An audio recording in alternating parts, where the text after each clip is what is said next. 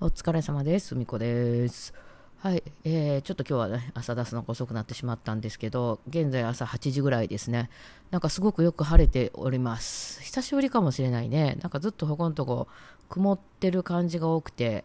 私が寝てる部屋はね、朝日が入る部屋なんですけど、あの遮光カーテンとかね、あんましてないので、あの、バリバリ入ってくるんですけどね、朝日が。なんならちょっと隙間空いてたりとかね、猫がなんかこう、カーテンでじゃれたりして、間空いてたりして、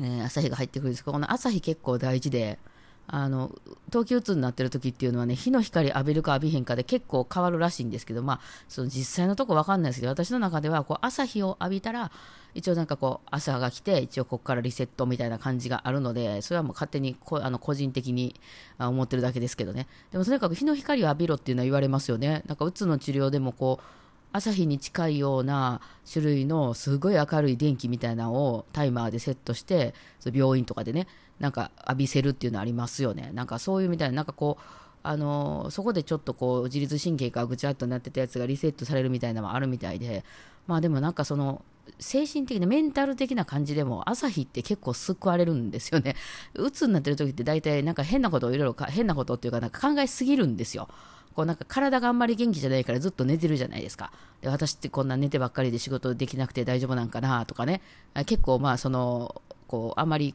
なんていうんですか、こう、ああの、上げ、上げな方に行かへんから、なんかこう心配したりとかね、あの、なんかちょっと、まあ別にいろいろ仕事してたら忙しいからそんなに考えへんようなことでも、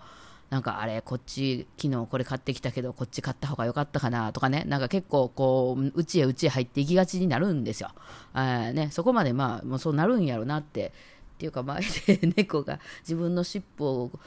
追いかけてくるくる回ってるのが可愛いですね。ま、猫はでいいと思いますね、これ。楽しいですけど、まあ、それはともかくとして、この朝日を浴びると、一旦そこでね、あなんか、まあいいや、とりあえず朝になったなと。あの、まあ、私はあんま寝れないことがないですけど、これ寝れない人はさらにひどくなるでしょうね。なんか、ずっと考えますもんね、いろんなことね。なんか、脳の回路って、ぐるぐる回り出すと、その回ってることが楽しくてずっとぐるぐる回るみたいになるじゃないですか。こうなんか、あの、今考えても仕方ないことをずっと考え続けてもしょうがないですけど、あれ、快楽なんですかね、脳にとって。なんかこう、なんか、あの、明日、これ大丈夫かな？この仕事大丈夫かな？とか、って今考えても別に、まあ、その準備するかできることはやったんやったらもうどうしようもないじゃないですか。明日になってみないと。でもそれってなんかこう人間がでも大丈夫かな？ちょっと不安やな。怖いな。みたいな。ずっと考え出すと永遠とこうぐるぐる回るじゃないですか。それをなんか意図的に切れるときは、まあ、考えてもしゃあないから寝よってできるときはいいんですけどなんかもうぐるぐる回り始めちゃったらもうあのねなんかこう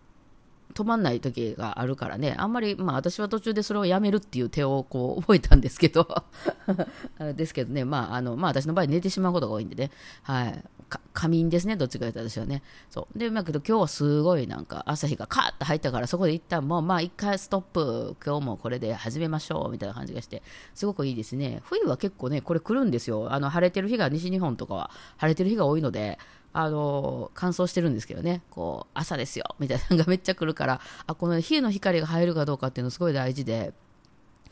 えー、と私なんか離婚してすぐ家で出てすぐとりあえず住んだ家っていうのがその、まあ、予算の問題でもう窓がなんかあんまなくて。しかもその窓が西と北とか向いてる感じで、あの、全然こう、まあ、夕方ぐらいにならないと入ってこなかったんですね、日が。しかも、その寝る部屋には窓がなくて、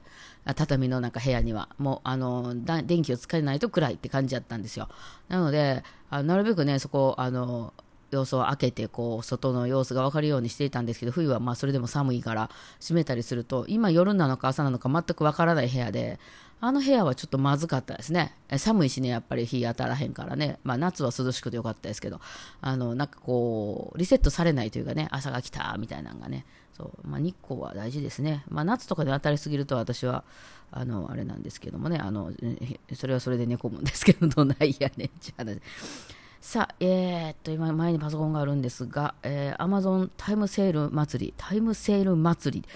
なんかいろいろかぶってないあってんタイムセール祭りやってますね。これね、今回ね、iPad、というか Apple 製品めっちゃ安かったんですよ。皆さんご存知でした？今日の夜までですよ。2, 2月5日、じゃあ明日か。2月5日日曜日の夜中までだそうです。ただもう売り切れちゃってんのも多くて、なんか今回 Apple 製品がその最先端のやつじゃなくて1個前のパソコンとか iPad がめちゃくちゃ安かったんですよ。めちゃめちゃっていうかまあ、何 ?15% オフとか、14%オフか。なってて、ただね、残念ながらあれはなかったの、12.9インチの iPad はあったんかな、初め。わかんないけど、もうないですね。あのそのパあの譜面にできるサイズのやつね。あれも普通に今買ったら17万とかするので、あのちょっとね、もうちょっと安くなったら嬉しいんですけど、これあの、アップル製品っていうのはアップルではなかなか安くならないですね。あのなんか整備品とか言って、その返品されてきたやつをもう一回なんかちゃんと検査したやつとかアップルで売られたりするんですけど、それはちょっと安かったり、その1個前のモデルとかがね、安かったりするんですけど、まあ、新品は基本、あの、値引きはされないですよね。あの、なんかポイントがむちゃくちゃつく、あの、期間とかはあったりするんですけど、まあ、それで一応割引の代わりにみたいなことあるんですけど、初めはね、すごく高かったりするので、今、これ iPad mini とかがこれ、7万弱で買えたりしますね。うん。iPad mini はまあすごくちっちゃいので、あれのその12.9インチからすると半分ぐらいですかね。楽譜見たりするのには適さないんですけど、それこそこのラジオトークを見たりとか、私だったら音源を流したりとかするときにめっちゃ見やすいですね。メトロノームとか。あの普通の iPad あの iPhone よりはよりは 2, 2、3倍ありますんで、すごくなんかこう本読んだりとか、すごくいいですね。あの大きすぎるとね、ちょっと重いんで、あのちょうどね、私もそうそう、あの iPad mini 持ってるんですけど、あの本読むときすごくいいですね。あ Kindle とか。うん。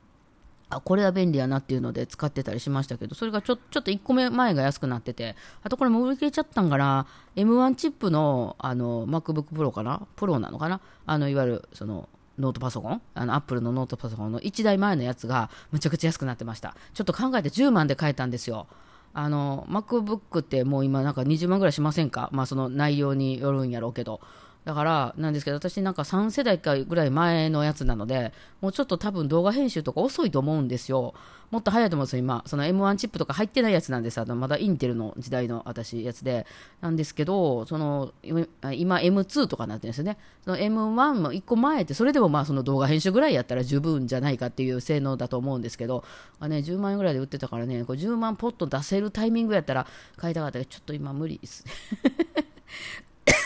頑張ります。はい。さあ、あとは、高槻ジャズっていうイベントが毎年ゴールデンウィークにありまして、まあコロナの頃ちょっと何回かなくなったりしたんですけど、まあ私とか受験とかは毎年ね、出させてもらってたりするんですが、あの、まあね、ずっと見てくださってる方は結構そのゴールデンウィークになるとね、祭りみたいになるんですけども、あの、すごいでかい、日本でもかなりでかいジャズフェスだと思います。その街全体がフェス会場になって、あの、ああれ、あっちの店、こっちの店、こっちの商店街とかでみんながこう演奏していると。うん、で、その各、だから2000組かなんかのミュージシャンが、2000人じゃないですよ、なんか 2000人かな、あのミュージシャンがうろうろするっていうね、あの、そういう街があって、もうみんなもうお客さんなんかも、そのマップが駅とかでいっぱい配られますんで、それ片手にね、次こっち行ってみよう、あっち行ってみようって、まあ、無料のとこもあるし、まあお店やから普通にドリンク頼んで聞くようなところもあるしっていう感じですね。あとはその有名な人とかは、あの、小学校のグランドとか、あの大きななんとか会館大ホールみたいなとこでそのジャズの超有名な人が来たりとかするんですけど、まあ、私はその普通に申し込んでそこに出る枠で申し込むんですけど、そこは別にプロはあんま関係なく、一応ね、審査はあるんですよ、一番初めに。あの、YouTube とか出してチェックされて、だから一応まあ有名なフェスなんで、その、なんていう、すごい素人感のある人とかはまあ出れないというふうになってるんですけど、まあね、ある程度のプロな人とかはもう全然大丈夫なんですけど、ただまあそれで、なので素人さんも出れるので、その普段あんまり音楽活動してないけど、で、趣味でずっとバンド活動やってて、ただその1年に1回、その、えー、高槻ジャズの時だけは出ようとしてるみたいな人も結構いいので、すっごい倍率なんですよ。えー、申し込むのはただなんでね、えー、からすごいんですよ、各、まあ、コロナでちょっと少なくなったとはいえね、各ライブハウスが1時の枠、2時の枠、3時の枠、4時の枠みたいな感じで、大体昼ぐらいから夜中ぐらいまで、全部の枠を開放するんですね。で、そこにそれぞれに申し込むんですよ。だから私は5月4日の、えー、16時からの枠にこのバンドで申し込みますみたいな。で、そのバンドにつき1コマしか申し込んじゃダメですね。えー、こう2つ以上申し込んでるのがバレるとあのきあの失格になってしまう。なので、そ1つのバンドは1つのところにしか申し込めない。ただ、その1つの枠ってすごい大量にあるんですけどね、すごい会場の数と、そのそれぞれの会場の数がその10枠とか募集するんで、そのまあ、3日、4日合わせたらもっとやね、えー、なんですけど、それにのなのに、その1つの枠につき20バンドとか以上が申し込んで、それは結構、まあ、店によっちゃ、あの、えー、オーナーが選んだり、あるいはちょっと有名な場所やともう完全にくじです。そういうふうにやってるとやっぱりね、ちょっと癒着があるのでくじで選ばれるんですね。うん。で、まあ、あの、後枠でね、その、ちょっと有名な人入ってもらうとかいうのがあって、まあ、たまにそういうのが私も回ってきたりするんですけど、一応、その、そういうのが来るかどうかはわからないので、あの、とりあえずね、枠に申し込むんですけど、なんせ一バンド1個なので、あの、その、例えば10元でこことこことこことかやったら失格になっちゃいますんで、とりあえず今回10元で1つ、えー、申し込んでおります。はい。で、その後、10元プロトタイプという、これは全然別のバンドですね。はい。あの、私と松本さんの2人の、もう、10元の大元の2人で申し込込んでおります。あと、アバンギャルドっつってね、私と筒井さんで、えー、きょあの使われてる ユニットがありますんで、アバンギャルドでも申し込んでおります。えそれ3つ目。で、えー、受験デラックスで申し込む。これ別バンドですね。はい、全然別バンドです。はい。あの、受験デラックス8人の、この間12月やらせてもらって、でも申し込みました。あとですね、今回、あの、そのカルテット、えー、私のふみこカルテットね、えー、プラス、あのえー、原田くんっていう組み合わせ。えー、で、ふみこクインテットっていうのでも、まあ、これも別バンドですね。はい、申し込んでおります。なので、えっと、まあ、一応これで5つ、5つ申し込む。さあ、どれが当たるでしょうね。一応ね、その、それぞれの枠にこう、ちゃんと被らないように、ね、あの、えーと、もし全部当たったとしてもあのいけるっていう一応ねあのタイムスケジュールでは組んでます。あの大体00分から40分までなんでね。ですけど、まあ、これで5つ申し込んで1個当たったらいい方かなと私は思ってるんですけどね。ちょっとこれが週明けぐらいにね発表だそうでちょっとどうなるかなと思ってます。まあまあ今日はこんなこと昨日かなそんなことしておりました。ではではお疲れ様でした。